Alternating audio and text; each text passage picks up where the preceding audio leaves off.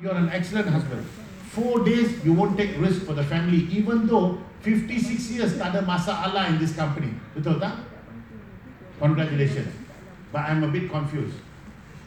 Four days you don't take risk. Now you are living in life. You are 56 years old and you are the risk every day in life. 365 days you are the risk. Do you think your family should have a lifeboat same like this for the financial your income?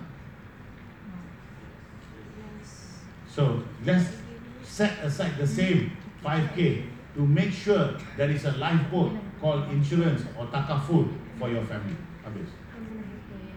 Make sense?